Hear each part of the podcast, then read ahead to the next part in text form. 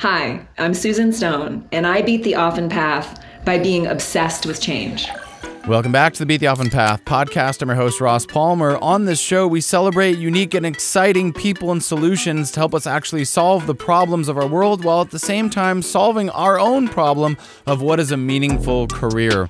Joining me today is Susan Stone, the CEO of Ubiquitous Energy Inc., the world leader in transparent solar technology. Their patented tech is the world's first invisible electricity generating alternative to traditional windows. That's right, not just windows, but theoretically any surface on any building or even any device can soon be generating power.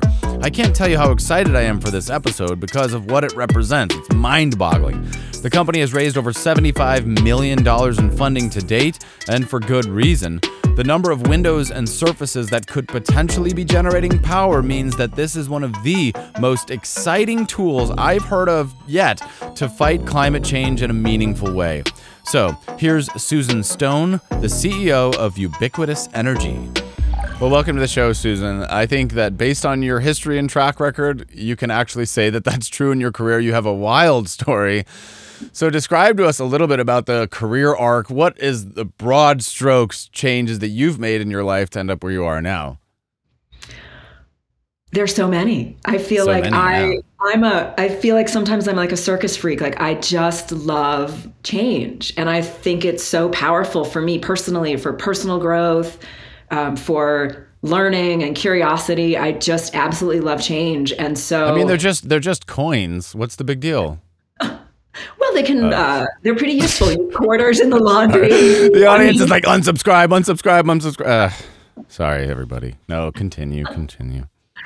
fine. No, I just I like I love change. I love I love learning. So I what have I changed? I mean, I've changed so many different things in my life. I used to be an investment banker and I left investment banking and moved to Alaska for a summer and then was a ski patroller and then went What? Over to venture capital investing and um, and now I'm an operator as a CEO at Ubiquitous Energy. Uh, so I've yeah, it's a it's a twisty, windy path, and I wouldn't change it for anything. Well, we've had at least five or six people on the show so far who went from finance to ski patrol operator back to investment banking. So you're As part of a long lineage. Obviously not. Um, okay, No, Ross, we do have a Yeah. conference. We all get together. that's right. There's a conference to get together. That's actually it's that conference. That's how I found you.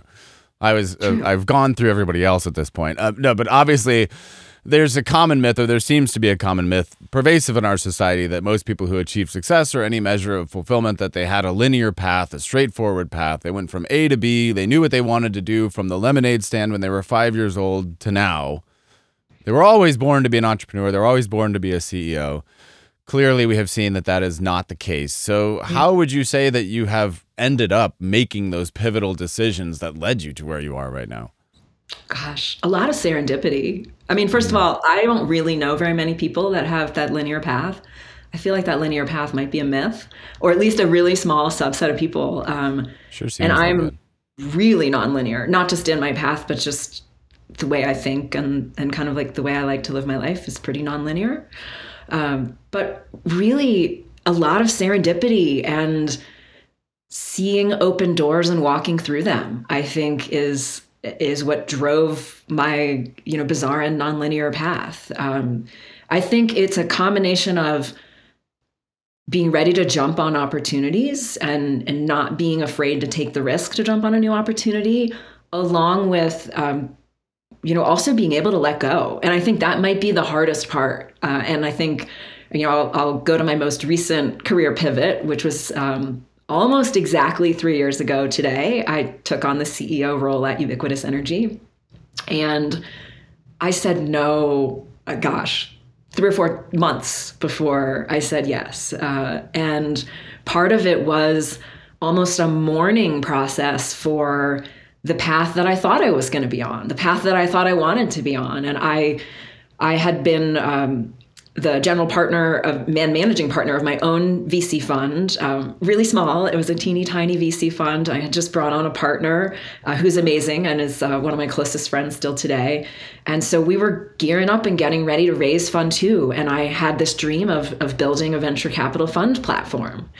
And that I think you know married with gosh going to do something new and you know was i going to be successful the fear of letting people down um, you know that did hold me back for for a couple of months uh, but i was able to let that path go. And and now i look back at it and think oh my gosh thank god i uh, i made this decision. I really just absolutely adore what i'm doing and wouldn't change it. Well that's fantastic. And it's no secret that fear in many different forms is probably what's holding almost anybody back from the next step or the proverbial next step in their career or their life. And it it takes many different shapes and it comes in many different sizes. So being I guess why were you fearful at that time of what seems like a relatively logical choice from the outside, especially as experienced as you are in the business world and with so much background? What was it about that decision that scared you? Oh my gosh, I feel like you're being kind with uh, saying it was an obvious decision. That was part of my fear was that I felt so non-obvious. Well, I guess what I what I'm trying to say is that when you see these things, they're presented as an opportunity. Like let's say for example that CBS called me up and they said, "Hey, do you want to replace Stephen Colbert as the next host of the Late Show?" Everybody on the outside would be like, "That's obvious. Go, go, go." But on the inside, I might be freaking out about something like that. So these things seem logical. It's just a step. It's a good thing, but inside you have a very different feeling about what that might represent. So what were the thoughts going through your head then? Yeah. Um, I mean, feel a fear of failure is a big one. I think that's just kind of like an overarching umbrella. Just the what if? What if I'm not good at this? Uh, mm. And and I'm responsible. I mean, this is a big job. I'm responsible for our team. I'm responsible for what I think is a transformational technology that I mean our, our products are in position to have a real impact on carbon emissions and yeah. that's heavy. Uh, and so I mean look I'm a first time operator and, I really mean that. Like I'm a first time operator. I've my path before was I was an investment banker not an operator. I was an advisor. I was an investor which you know you kind of like moonlight as an advisor but I'd never actually done it uh, and so, you know, getting in and, and so I, I, had no idea if I actually could and how, how good I would be at it. Um, so that fear of failure was a really big one. Um, and then I really had a, a, intense fear of loss of autonomy. Uh, mm-hmm. and I, I was kind of living this VC lifestyle where I dictated my schedule and how I wanted to spend my time. And, you know, that went immediately to there are a, there's an entire team of people who I'm responsible for and responsible to, and who I need I need to respect that and be available and uh, engaged and and so that loss of autonomy was also I think a big one for me. I think those are the two big factors. That makes sense. So being on the other side of the table for so long, you must have interviewed many founders or potential people when you were considering which companies that you wanted to invest in. So had do you think that that fear was also from noticing a lot of the position of other founders or perhaps CEOs that you interfaced with on the other side on the investment side because maybe you thought about them differently on the other side of the table than when it came time to this is something I'm actually going to be? No, good theory though. Um, okay, it was All actually right. the opposite for me. Okay, uh, I, that was one of the things. All of those interactions with folks in my portfolio, and, and I'll back up and, and, and, tell you a little bit why that is. Uh, but but those interactions and the time I'd spent with other entrepreneurs, um, that's what gave me the confidence to to really take the leap. Mm. Um, and and you know the part when I said I would back up is that my my investment strategy when I ran my fund um, and and that I learned from the family office that I was working for was to be a really engaged and involved investor, and so that meant making fewer um, bigger bets and and really spending time with those companies versus uh, you know what I think of as more you know portfolio roulette theory where you place a bunch of bets and um, one of them is going to pop. Uh, and so I really had and same thing as an investment banker by the way i did a lot of sell side work where you get uh, very involved with the management teams you learn a lot about the business uh, and you really get to be part of the interface between acquirers or investors and those entrepreneurs. So I got to see a lot of different aspects of businesses, things that were working and weren't working.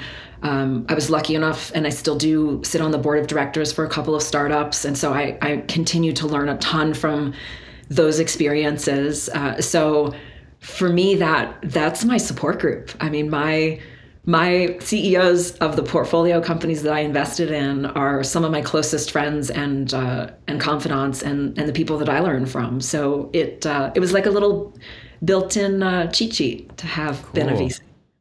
So did you consult them, or was it just more moral strength when you were in that limbo period? Did you actually ask people? Both. Yeah. Okay. Oh, no, I asked people. Yeah. Oh, I definitely. Sure. I went around and, and asked for advice. Um, you know, personal and professional, as I've divided up. I talked to people who uh, knew renewable energy and, and kind of knew about ubiquitous energy, and I wanted to get uh, outside views on kind of likelihood of success. Um, you know, kind of what what are people not telling me? What do I what am I missing here? Um, and I'll I'll name check one of my friends, Jim McDermott, was was really influential here. He's been a long time renewable in, uh, energy investor and you know kind of pretty well known within climate tech, uh, and he's just terrific and, and a really brilliant guy. And he was uh, he was a really important voice in that discussion and and kind of in my mental program there as I figured it out. Um, and then uh, on the personal side, yeah, the the fear of what does it mean for this to take over my life. Um, I spent a lot of time with uh, Gina, Gina Bianchini, who's the CEO of Mighty Networks, a company in my portfolio, and I'm I'm also lucky enough to sit on the Mighty board to this day.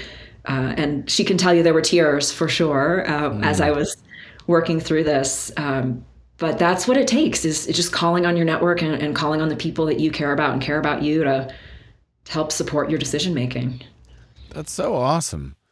To what degree? Because we can talk a little bit about the product, and from the outside, it's it's absolutely brilliant. Because when I think of the future, there's two different versions of what the future can be. There's sort of a positive future, and there's a negative future. I've always been fascinated with both. Whether the dystopian side is Blade Runner, you know, how the world can look bad, or even the Fifth Element, hundred million, hundred billion Americans, he says, and that my some 100 billion of my fellow Americans, and uh, or even Idiocracy. And there's a positive vision of what we imagine the future could be, uh, where nature and technology are in harmony and it's green and we've got all these clean energy sources. And when you think about something as simple as transparent solar panels or windows that could be harvesting the solar energy, stuff like that feels so, so, so logical as an evolution for humanity in general on the positive side of what our future could be. Were there many different people that were doing this kind of tech before ubiquitous energy? Are there many competitors in the space, or is it truly original? And a corollary is, was it the vision of a future that helped you make that decision to actually take the leap and do this? Yes, absolutely. And I'll tell you, I'm a huge sci-fi fan, so I'm with you. Nice. I like I can dive into the dystopian. I love world. it. I know, right? It could be horrible. I love that stuff. Um, and I wake up. Sometimes I wake up and I'm like, "Are we living in one of these dystopian futures?" No, probably 50, not 50. yet. Close. 50 50. Yeah. Getting there, yeah. Getting there. Um, hopefully we'll reverse the course here. Uh, yeah, I I mean, look, I'm not a founder at Ubiquitous, um, but I have I was an early investor, and I spend a lot of time with our founders, uh, and really the this idea of transparent solar of you know really invisible solar, which that's what we do. Um, it, it it came about because yeah these guys were trying to think about how to how to change the world and and how to evolve solar technology to a point where it, it could be more widely deployed. And so this was a novel concept at the time. Um, the the company was founded in 2011 you know kind of at the moment of the invention at mit and the real uh, underlying thought process was why is solar not more widely deployed what could be some of the blockers. Why isn't it everywhere right? Because the planet's getting just like bombarded with photons all day every day. So right. why yeah why we could plan if we if we had solar everywhere we could power the planet no problem. So why are we not doing that? And uh, they came to the consensus that it's because it's it's it's ugly or a very specific design look let's say right, right. Um, and so that it was just that jumping off point. I, I, you know, nobody, uh, to our knowledge, had really in the past thought about trying to to engineer molecules that selectively harvested in the infrared and near infrared spectrum, where a substantial portion of the power of sun, sunlight is. And so once they remove that constraint of harvest every photon, harvest every photon, um, it, they were able to invent these materials or use ex- existing materials to demonstrate that you could really make a transparent solar cell. And so from that launching off point, um, you know, that's our patented technology. Our underlying patent is that concept of harvesting in the infrared and near infrared selectively. And from there, our team has developed our own proprietary materials, our own proprietary device architectures. Uh, it's it is a really um, interesting discovery process because we have to invent we do invent our own molecules to be able to accomplish this. Um, so to answer your question of, of who else is doing this and who had been done, doing it before um, there were folks that were trying to do built-in solar before. Um, that that was well treaded. I mean that kind of gives you a sense for how excited building owners and developers get about being able to have truly integrated on-site generation where it is indistinguishable from the rest of the building and you don't have to make design compromises um, but no one had yet kind of released that design constraint of harvest as much as you can and focus on the infrared and near infrared so yeah, we're a completely novel concept. Um, there are, of course, folks trying to do it today, um, and you know, kind of trying to catch up to to where we are and what we're doing. Um, and and look i think that just really gives you a sense for how exciting this concept is and and how transformational it really can be for our infrastructure if we allow solar generation from you know any surface that sees the sun uh, it, without any aesthetic trade-off. I mean that's that's exciting. A lot of people want to do this. Um, i think and I, I promise i'm going to just stop in a second and, and, and take a breath. Um, but the thing that I think is really critical to our path that I, you know, I, I think is going to be a challenge for some of the up and comers beyond our IP portfolio um, is that we've focused a lot on working with industry to make sure that our product is manufacturable at scale. That is the key. Obviously. God, I mean, the product's got to be great, right? Like we ha- can't have design or aesthetic trade offs. We can't have performance trade offs but even if you solve those problems, if you can't manufacture it at scale, you're just not going to make an impact. And so, um, while it makes our discovery process more challenging because we have a very, very tight set of gates that we make sure every material passes through, and its manufacturability is a big one there uh, before it matures into one of our production formulations. Um, that I think is the absolute key to unlocking this market is manufacturability. Well, it's all incredible. And anybody who's been paying any attention to solar panels in general knows that one of the common criticisms is that the typical unit that's displayed is a single family home. And we know that traditional solar panels are a very great solution for single family homes because you can put it on your roof and it'll, roughly speaking, power all of your energy needs. But then the next aha gotcha statement is almost always, oh, yeah, but what about apartment buildings where there's only one roof and there's multiple dwellings? And that's been a common issue to take into account, especially very tall apartment buildings or high rise skyscrapers or these other buildings that may have a very small surface area on the roof itself. Is it feasible with this technology? Let's say there's a high rise apartment building that each floor can generate via the window technology or the surface technology enough power for that floor all the way up and down uh, an entire building? Yeah, not yet. I mean, I, someday, uh, once we have our technology matured toward, you know, closer to what we believe to be our our uh, practical targets, I think we have a path to being able to mature our efficiency to the point where it's roughly as efficient as silicon panels are today. Um, we're still new at this, so you know we're mm-hmm. about twenty percent the efficiency of silicon panels, um, and so yes, we will get there. Today, we're about uh, rough, depending on the building, about a 10 to 30% offset for the building's energy needs. Um, and that's, you know, that's assuming a, a really conventional building. So not a building that's, you know, particularly optimized for energy efficiency.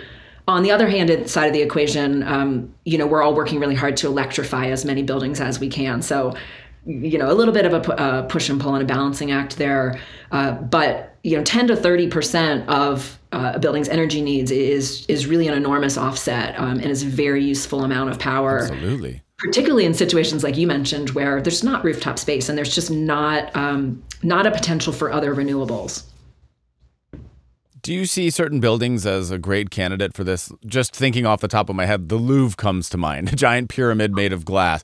Are there certain structures that you look at that you think, oh, that would be a great candidate for this technology better than others that might just have a few windows scattered well, in a brick wall? I'm a little bit of a glass nerd these days, so I look right. at pretty much every building and dream about it generating electricity. Right. I, I mean, look, the more glass, the better. That's probably obvious. Um, for for us, for our, I mean, that's that's that's the real answer, right? The more glass, the better. Um, for us, as we move into production, right now we're in, and, and I'll you know I'll give you a sense for where we are. We're we're in pilot production today. We have a pilot production facility in Redwood City that we use primarily for R&D and process development. And we're raising capital right now to build our first factory. Our first factory will be high volume. It'll allow us to do floor to ceiling glass. So that's what unlocks the, you know, the big glass skyscrapers. Cool. Um, and we have had this beautiful uh, revolution, I think, here in the US with the Inflation Reduction Act uh, that gives really, really juicy incentives to building owners and to residential customers for employing renewables within their building envelope. And that has opened up this space to us of we are so cost competitive to traditional glass with those incentives that now building owners who didn't build with a lot of glass are actually considering adding glass to their some of their buildings. Uh, so yeah, six months ago, I would have told you, yeah, the more glass, the better, and that's the target. And now, you know, we're actually being able to to move the needle on how much glazing goes into a building, and that's just, just incredibly exciting because I love windows, I love daylighting, I you know, I like right. to be able to see outdoors. When we compare the past and the present, or the, an ideal future, more daylight, more lighting in general, is one of those hallmarks of what we think to be a more modern or futuristic and going back to even Blade Runner, there's that scene. I don't know if you remember the original Blade Runner, but there's that scene where the head of the corporate, the Tyrell Corporation, he has that indoor sanctuary where he's administ- where he's basically proving that one of his replicants can pass the test of, of being a human, and he's got that giant window. I don't know if you remember this, a huge window you can see the outside, and he flips a little button, and the whole thing dims just from the window itself. It blocks the sun because it's sunset time. Ever since you know I saw something like that. that you know, I, I have I mean, seen that technology. Yeah. the very nicest yeah. houses in Malibu. we don't do it, um, but yeah, there there are folks that can do that today. That that self dimming uh, glass, which I think is very cool. And now it's also generating energy at the same time, which is well, ours is yeah right, or it could be. Is yeah. there a limit to how big one of these pieces of glass can theoretically be? Could it be 30 feet by 20 feet, or does, does it have to be broken down into smaller chunks? No, no. Um, it's right now we're limited by our tool set. Um, and that's just the reality of you know, the bigger the tool, the more expensive it is, and the more expensive it is to run. So uh, when I said the factory will make floor to ceiling glass, so that's you know five foot by ten foot. That's a pretty big piece of glass. Yeah. Um, the the industry today uh, makes glass about 2x that size um, available to the market. That's a relatively small piece of the market but you know call it 20 10 by 20 um, ish. Our technology doesn't care. I mean that's the mo- i think that's the most exciting thing is that not only does does it not care how large the surface is um, we we have uh, engineered it so that we don't have transmission losses over a large surface area. So it is, uh, you know, almost infinitely scalable at, at different sizes. It also doesn't care what we coat. So we're going to market for architectural glass because we can make such a big impact at such a big market. I mean, there are 20 billion square feet of window glass installed around the world every year. Wow. Like okay. that's around the globe. I'm going to throw a few numbers at you, but that's around the globe 100 times. Great. Yeah. Um, and boy, are we accelerating our building. I mean, building stock is supposed to double by 2060. And that means, okay, wait for it. That means if we that means we're adding the equivalent of a New York City to the planet every month until 2060. so, right? And buildings are produce a ton of carbon emissions. So, yeah, yeah we we have got to do um, absolutely everything that we can. Um, so, but to go back to what we don't have to, we don't have to coat glass. Um, so our materials are the fundamental technology, and they don't care. So now you can imagine other surfaces. Um, coat a flexible substrate uh, that you can see through and lay it over your roof so that you don't have to compromise roofing aesthetics. Uh, wrap your car so that your car can harvest sunlight. Put it into the display stack of your iPhone or coat the back of your iPhone so that you can use it for emergency power. I mean, we can actually make a, a real impact on being able to get an emergency signal out by putting your phone in the sunshine. Uh, so I yeah, I get excited about all those you know, future applications as well. That's incredible. And it's funny because I can't remember when 15, 20 years ago, a thought came through my mind before I was as educated as I am today from talking to brilliant people such as yourself. But the thought came to my mind that there's energy all around us because we're a giant ball, we're spinning, we're hurtling through the universe at incredible speed. There's a sun, and I was reading articles on Wikipedia about hum- about species energy consumption, and you get to those types of civilizations. Type one civilization is one that can harvest all of the energy of their planet, and then type two is a civilization that can harvest all of the energy of their nearby star, and type three is one that can harvest energy from their entire galaxy. And then you learn about these things like a Dyson sphere, a theoretical structure that could encapsulate the entire sun and just harvest all of the solar energy.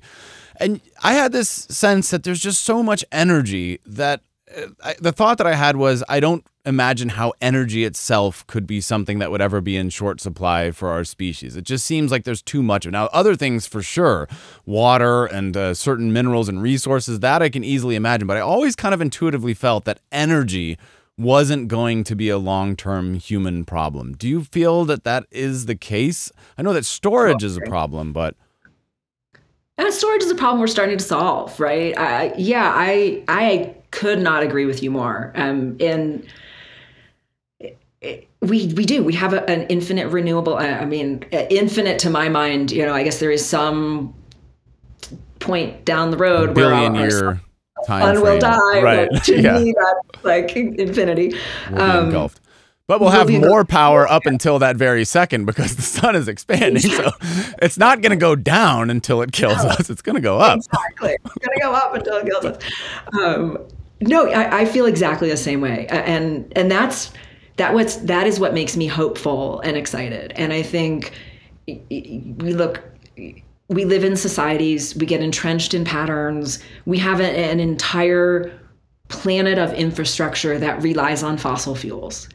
And you know, the idea that we are going to switch away from fossil fuels tomorrow is nonsensical. It is not going to happen. It is it just isn't. Um, and so I, we're on the path to transitioning 100% to clean renewable energy I mean, we have wind, we have geothermal, we have solar, and we really, if we can get solar widely deployed, you're right, that's all we need. The sun is just giving us energy all the time, right? Just um, donating it to us essentially. Uh, so I'm, yeah, I couldn't agree with you more. And I, I we're on that path. You know, I, I'm absolutely confident we're on that path.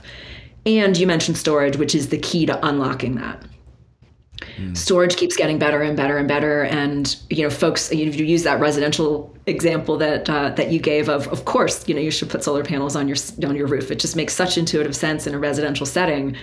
For me, it didn't really make sense in a residential setting until storage caught up, because I love the idea. We we have solar at our house. We have two Tesla Powerwalls, and I just love the idea of the house being it's it's self-sustained. A self-contained you know, unit. It's the oh, coolest thing in the world, right? Cool. Yeah. That's going to be one of the greatest joys of our time, I think.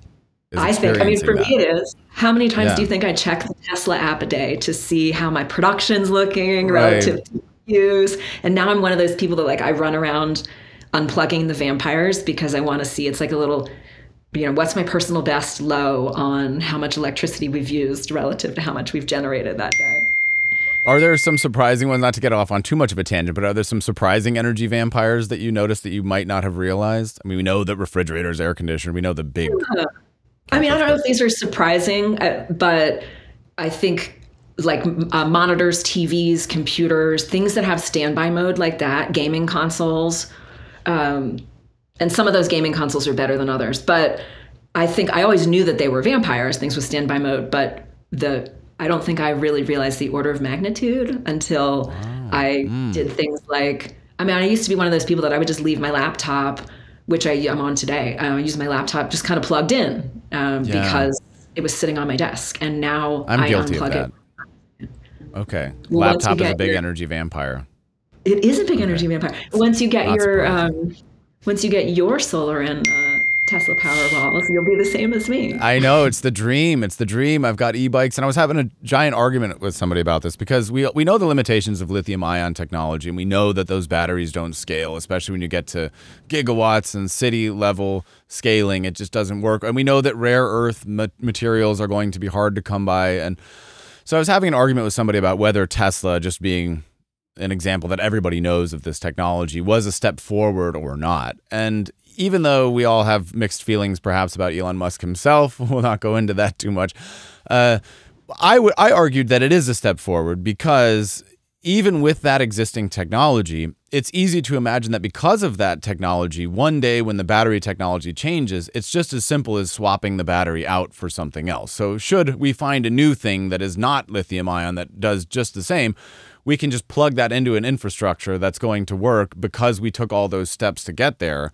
Whereas if we never did a Tesla car at all, imperfect though it may be, an internal combustion engine will not go straight to whatever that new battery tech would be. So it seems to me that that is also a problem that will be solved, even though it's not solved yet. Do you think that's? I wholeheartedly agree. Yeah, yeah. I wholeheartedly agree. And I think that's part of that. I mean, it's all the same thread. I mean, that energy transition it's a transition. And um, I I will tell you, I get personally frustrated when I, I'm not usually talking to people. It's usually reading an article because I think these opinions tend to hide behind word, like a written, the written word. Um, you know, some new technology will come out or, or, you know, people are bashing Tesla because, well, lithium ion batteries are bad. And, you know, we're mining nasties and they're hard to dispose of. And, you know, the, the complaint of the day or, you know, even for silicon conventional panels, I mean, they, yes, they're, they're difficult to recycle. That's, that's a given. Um, mm. But that doesn't mean you shouldn't do it. And I think these, right. you know, kind of the, I think of them as these purity tests. If, if everything has to pass a purity test, that it is, absolutely, you know, clean and um, you know completely decarbonized throughout the entire supply chain, we're never going to get there. And so I think we need to be really practical and realistic about what works, what will be adoptable. I mean, that's the thing I love about Tesla. To your, you know, to your point, we would not be here where we are today with every major manu- auto manufacturer um, producing EVs without Tesla. Like I, I believe that for with 100%. I, I believe that too. Yeah. They made it popular. They made it sexy. Yeah. They made it attractive to the casual consumer. And they made it affordable. They made it affordable, yeah. So since you're in this space, and one of the premises behind me starting the show was to seek out stories of people that were doing things that I admired. In a world full of people that are doing things that we may not like or may disagree with, I wanted to seek out people who are actually solving these problems instead of just complaining about them. So there's sort of two sides to this spectrum here. On the one hand, you have people like Greta Thunberg, who is just saying, you know, we need to stop society right now. We have reached a dire, catastrophic point in time. The only thing is activism. There's uh, greenwashing is one of the worst problems. And there are people who are treating this as an absolute emergency. We need to shut down the government. No new oil, no new nothing. And then there are, of course, a middle area of people who just aren't concerned at all with any of these topics, who aren't even interested in them. But then there's this other group of people who are doing kind of what you're doing, which is uh, trying to create a company or trying to build these changes in a more, I say insidious, but in, in a positive sense, in, in a way of a surreptitious way of injecting these things into society via companies and via uh, eco capitalism or uh, whatever you want to call it who are saying we need to build these things in a way that works within the infrastructure of our society as it is currently set up. Do you believe that that more positive path can work, or do we need both that and the fear side? Are they incompatible with each other? Hmm. Yeah, that's a really good question. I mean, I think, I hope that we get to a point really soon where we don't need the fear side as much. Um, I do think, and I guess I'll I'll challenge one of your original premises was that we got these Sure. you know big group of people in the middle who don't care. I'm not sure that's true. I think that group of people who don't care is actually pretty small. Um, but I think it has just an interesting complexion of people who care but don't know what to do, care but feel help- helpless, um, care but don't know how to name it. Uh, and so instead, it feels like, you know, fear of their home flooding, or, you know, if you live in California like you and me, fear of wildfires and earthquakes and smoke and, you know, drought, our, our stuff, um, our demons. Um, so I, I do think that there is a, a much bigger portion of the population who really does care and wanna, wants to take action here if it's available to them. I think sometimes the fear side can you know push those folks into inaction or you know into that hopelessness. So while i think it's really useful for calling attention to the problem and the urgency um, i do think it you know it, it kind of has a, a can have a negative side effect. So I, i'm hopeful that we can move beyond that soon and just you know acknowledge that this is a problem that we're collectively working to solve. And so that's where that's where I want to focus is on solutions. I'm I'm like kind of an eternal optimist, and so I see a problem and you know I want to name it right because unless you have a problem statement, you have no idea what you're going and trying to solve. But you know, let's quickly get to a problem statement and then let's start working on solutions. And this the only way we're going to do this is if we have collective action. So for me and for our team at Ubiquitous Energy, that means don't ask people for radical change. We don't ask our supply chain or value chain for radical change. You know, our I'll I'll use our partners at Andersen as an example. Um, Andersen Corporation, they're America's premier window brand. They're an investor in Ubiquitous. Uh, we're developing product together for the residential market. And um, one of the things that we did that I think you know really helped them get comfortable with us as a new technology is we use the same product construction, we use the same manufacturing equipment as their existing suppliers. Um, we're integrated into what's already an existing standard window coating so they know exactly where we go on the glass. They understand where kind of where we belong within the product stack. Uh, and and so those things they were intentional and that goes all the way through the customer right? Like our windows they have to look like windows we don't want to ask people yeah you can help us save the planet by you know generating renewable energy by your windows. The only thing is you're going to have to give up like 50% of your like they're going to be really tinted or they're going to be colored or y- you know they're going to have silicon in them. You just have to like look past them at, at the view. That's Yes. not going to fly. Uh, and so I mean, just like Tesla made a that a beautiful vehicle that's a really useful vehicle that everyone wants to drive. That's how I see solving this problem is, you know, let's take advantage of all this embedded infrastructure and our embedded behaviors and and just improve upon these things. So it's like a, a it is transformational and revolutionary. Um, but I don't know if I would use your insidious word again because it has like it has these No, it has such a negative. I know. I, was, I knew we were going to circle back to that. I was thinking, No, know. You're right. uh, it's kind of sneaky. It's like feeding the kid, like you know, when they, they bake the brownies that have um, like vegetables in them to give to kids. or, yes, that's what I'm talking about. Right. It's it's sneaky, but in the best possible sense. A Trojan horse or um, whatever you want to call, or a, a, a hook, or it's the clickbait of the eco world. You got to get them We're in somehow. and and I think you brought up an excellent point. And you know, w- when we talk about the common person, which is always a dangerous thing to do, it doesn't exist. But you mentioned that okay, climate change is an abstract thing, global warming is an abstract thing. Well, tell that to the people who uh, in Fort Myers whose house just flooded. They know that that sucks. They know that your house being flooded is awful and all of the hassle that you have to deal with that. So on the one hand, you say, "Hey, we should adopt solar technology." Yeah, who cares? We're not asking for. We don't want radical change. To your point, but Another thing that I've heard, and again, especially in California, but also all over the world, and especially with the Ukraine, Russia, and the gas crisis that's sort of brewing in Europe, is people are looking at their electricity bill here. It's like, oh my God, $900 utility bill. What? And they know that that's expensive. And they say, I can't afford to send my kid to daycare because my utility bill is so high. And that $900 is coincidentally exactly the price of what daycare would be, more or less. So if you can say to these people, well, solar panels will offset that. So therefore, your utility bill could be zero. And I've talked to people who are who have, are making tech that you can harvest water from the air it's conceivable that your utility grid bill could be zero. Your water is covered personally within your home unit, and so is all of your power. So you say you're saving the money. And I think along those lines, hey, you could install these windows or these surfaces, and that's going to reduce the costs coming out of your pocket. That seems to me to be a very let's let's say catchy idea that almost anybody can relate to. Or the next iPhone, like you said, is coated in the substance so that the battery lasts 30% longer by virtue of it just being in the sun or emergency power. Any who would say no to tech like that? If Apple put that out there, people would say, "Great, that's awesome." I doubt that yeah. anybody would complain about that.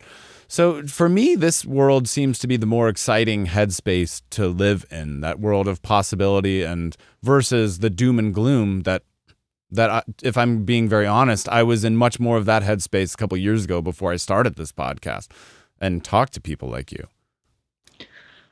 Well, first of all, thank you for for saying that. I'm I'm happy to be a part of you know helping you shift your thinking. Um, and I hope a lot of us shift that thinking. I mean, this is a really solvable problem. Um, it's uh, I work with an executive coach, and I cannot recommend coaching enough. I'll just you know give that little plug. Uh, he he's fantastic and works with our whole organization, and I just think you know people who are working on problems um, all over the world, you know, we deserve coaches uh, to help us be our best selves. Uh, he likes to use this phrase that it's simple but not easy, and I think that is is really.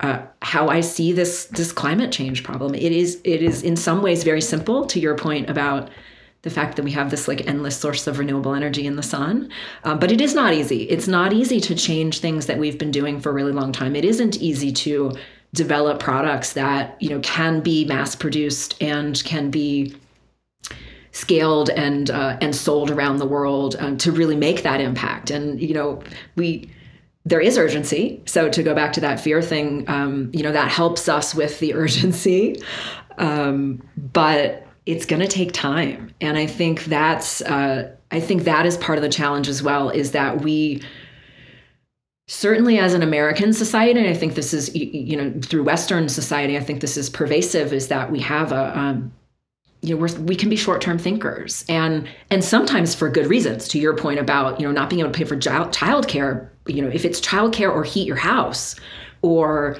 food or heat your house. I mean, those are some that's intense, uh, and and I I think it is not fair for us to ask people to make those kind of trade-offs, uh, and at the same time you know, we need to be installing renewable energy today in Europe so that 10 years from now, and Bill Gates said this, uh, you know, a few weeks ago on a podcast, so that 10 years from now, you know, there is not even a thought of reliance on Russian natural gas or natural gas at all. And, you know, I think having those, being able to balance those two perspectives and serve both, um, I think is really, really challenging. And I think it's challenging for government because that's really where a lot of this change has to be has to be born is is at the government level.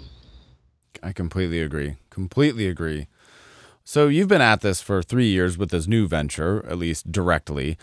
What are mm-hmm. some of the personal challenges that you've faced in that time? Have there been really difficult moments so far?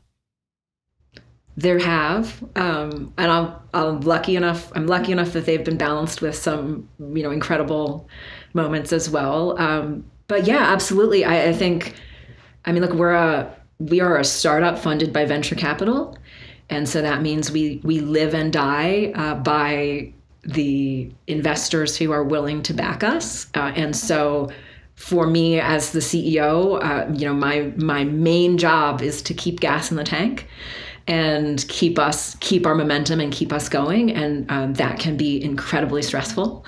Uh, and so though I would say those have been my my darkest moments um, were you know not necessarily you know getting no's from investors. Those those usually come with useful feedback. And i love just like i love change i love useful feedback because uh, i love trying to get better. Um, but uh, yeah, I mean, that's one of the things that keeps me up at night is can I keep enough gas in this tank? Can I keep our momentum going? Um, how quickly can we go? Uh, those things uh, certainly weigh on me. And I'll tell you, even even today, and I, I actually had a session with my coach right before I'm talking to you. Cool. Uh, I I'm I'm drained. I'm wiped out. I I've had an intense couple of weeks, and I haven't had it is a Friday um, as well. when we're Friday, taping this, at least. So yeah, I'm on like endless, like you know, like three week week. Um, and I uh, I try really hard to build recovery cycles in for myself, uh, and I have been unable to do that. It's partly because of time constraints, and partly because I prioritized other things and not my own recovery. And so, um, you know, on a very personal level, that can be really hard. Uh, and so. I'm uh, I'm hoping to get to recharge a little bit this yeah. weekend. I hope so too. Well, you mentioned, of course, earlier that one of your initial fears of taking the plunge of this was that you would no longer be in control of your own time in the way that you were. And obviously, going from a private owner of, of your company to uh, somebody who is beholden to venture capital and all of the demands that that can put on anybody, um, it seems to me like that fear was probably justified and real. However, you also said, I mean, that fear was not unfounded, right. right? It was an accurate assessment of what was going to happen. So, knowing that that has happened and knowing that this is, in fact, a consequence of that very decision, you also said that it's something that you have no regret and it turned out to be an incredible thing for you. So, how do you feel now? Why was it incredible, even though it might be more stress and more pressure and more physical time spent than you might have otherwise? Yeah, I mean, wow, I'm a I would tell you I'm a different person today than I was three years ago when I started this job. And that's because I've learned so much and I continue to learn so much. And that's what feeds me. I mean, it really is when I really just strip everything away and examine like myself and what energizes me it is it's learning i'm just an incredibly curious person and i i i love to learn and so the experience that I've had so far at Ubiquitous Energy learning it has been so intense and wonderful um, that that is something that is probably the core of what I wouldn't change. Um, I also I, I, absolutely love working with our team. Um, I, I, work most closely with our executive leadership team, and, and including our, our, one of our founders, Miles Barr, as our CTO, and he is just an, an incredible human being. Um, he is a, a, wonderful person to work with, and I, I'm truly lucky to call him my business partner. Uh, so I am really also energized by the time I get to spend with our team.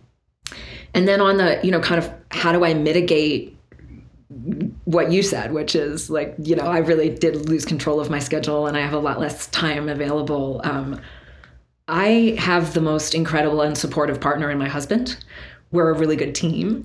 And and that was one of the things I was afraid of too, was, you know, what's going to happen to my relationship, to my marriage when I go from being you know more or less available to being not that available and what what is sure. that going to mean for us yeah uh, and it's uh, I mean we've had some tough times not you know not tearing at the fabric of our relationship but just t- tough times when we're like wow we haven't really seen each other that much in the last month.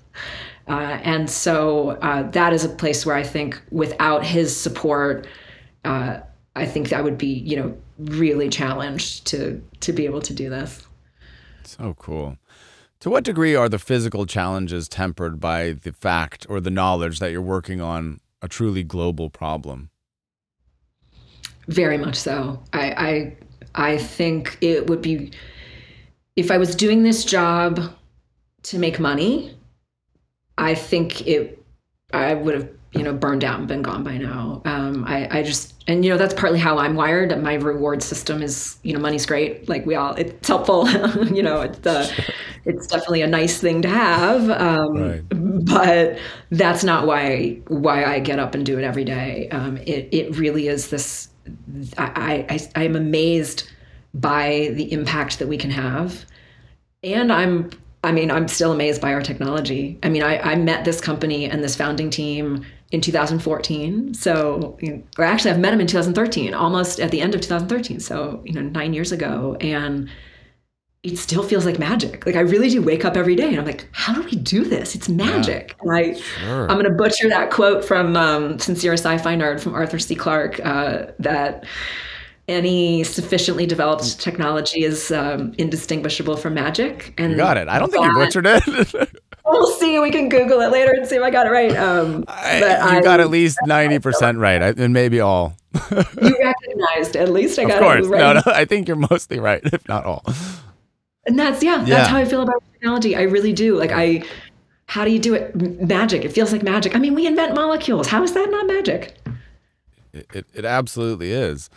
And that is the power and the allure of tech in general, is that we have the ability to radically change what the future looks like in ways that we can't even conceive of today. That is the allure of working on these kinds of things, is that we don't know what we don't know.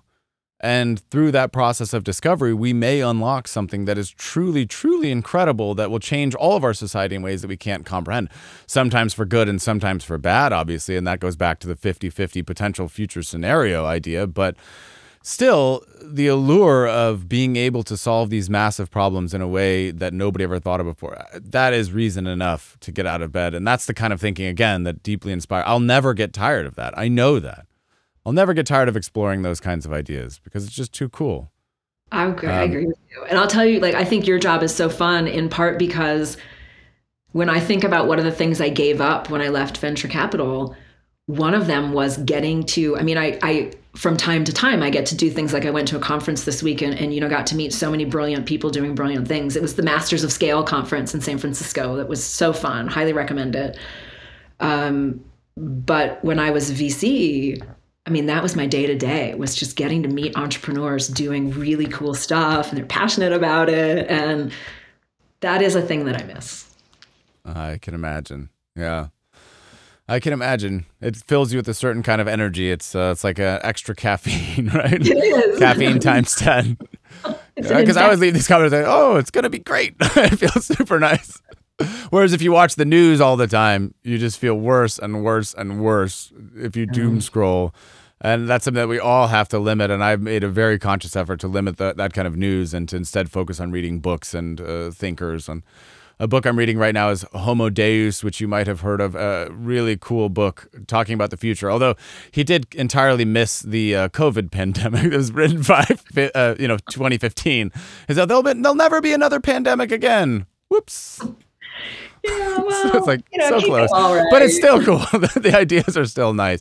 Talking about you know optimizing for human happiness, optimizing for immortality, all of these big questions that we we don't have answers to. What will it look like when we're energy independent? What will it look like when humans live to be 150, 200, 250? Is there a ceiling on how long a human can live, and and who will do that? I, I just find these subjects to be the most exciting subjects in general. So I, I mm. get that you're passionate about it. Me too. And you know, you said something that was really important to me in there, which is you mentioned joy. And you know, to go back to where we were earlier in our conversation, we were talking about um, you know, kind of the fear versus action. That's kind of the two sides, the collective action, the two sides of it, as I see it. Um, I think you know, it's easy to get when you get mired in that fear. It, it, I think it like robs us of our joy and the the reason that I'm here and the reason that I think you're here and that we, you know, we both want to do the best we can to get on ourselves on the positive 50% track and, you know, get get ourselves over to renewable energy is because we want I, like it's so joyful to be alive. It's so joyful to be alive on this planet. And I like I just I don't want myself, I don't want to lose sight of that. And I, I hope that we just collectively as humanity don't lose sight of that, you know, within the framework of the urgency and the fear. And it, it it's all about enabling us to live these joyful lives that, you know, we were born to do. And so I I loved that you mentioned joy for that reason. Yep. It's deeply exciting, and we're all going to find out. I, I cannot wait to see what the future holds for you and for your company. I know it's going to be incredible there are going to be some massive partnerships just around the corner, I can tell. And soon this genuinely will be ubiquitous. I'm quite sure of that. You're going to live up to the name. It'll be a self fulfilling prophecy, no doubt. It's just a matter Everyone's of time. Know how to spell ubiquitous. What? That's I said everyone's going to know how to spell ubiquitous. Oh yes, absolutely. well, that might be the most optimistic claim you've made so far, but, but of all the other things are possible, but that one, uh, I don't know. To be determined, but it's, it's incredible. Your story is incredible. I'm so grateful that you did take the leap and take the plunge, and that you've done that and you've committed yourself to this. It's awesome. Keep on going. You're doing a fabulous job. It's super cool few things in the world are more cool from my perspective. Uh, we have obviously reached the end of our hour at this point, so if you would like, you can either offer a parting word of wisdom here or you can direct people to any end that you see fit. So take us away. Wow, that's a that's a that's a heavy ask. Um, I think my my best advice to anyone, my impart my wisdom I would love to impart is be curious, be optimistic, and get on the path of hope. Uh, there are already a lot of us on it, so come join us. Get on the path of hope and, and be part of the collective action here. Well, what a fabulous way to end it. I can think of no better words, so I won't even try. Thank you, thank you, thank you so much. It's been an absolute uh, pleasure. And with that, the official podcast is over.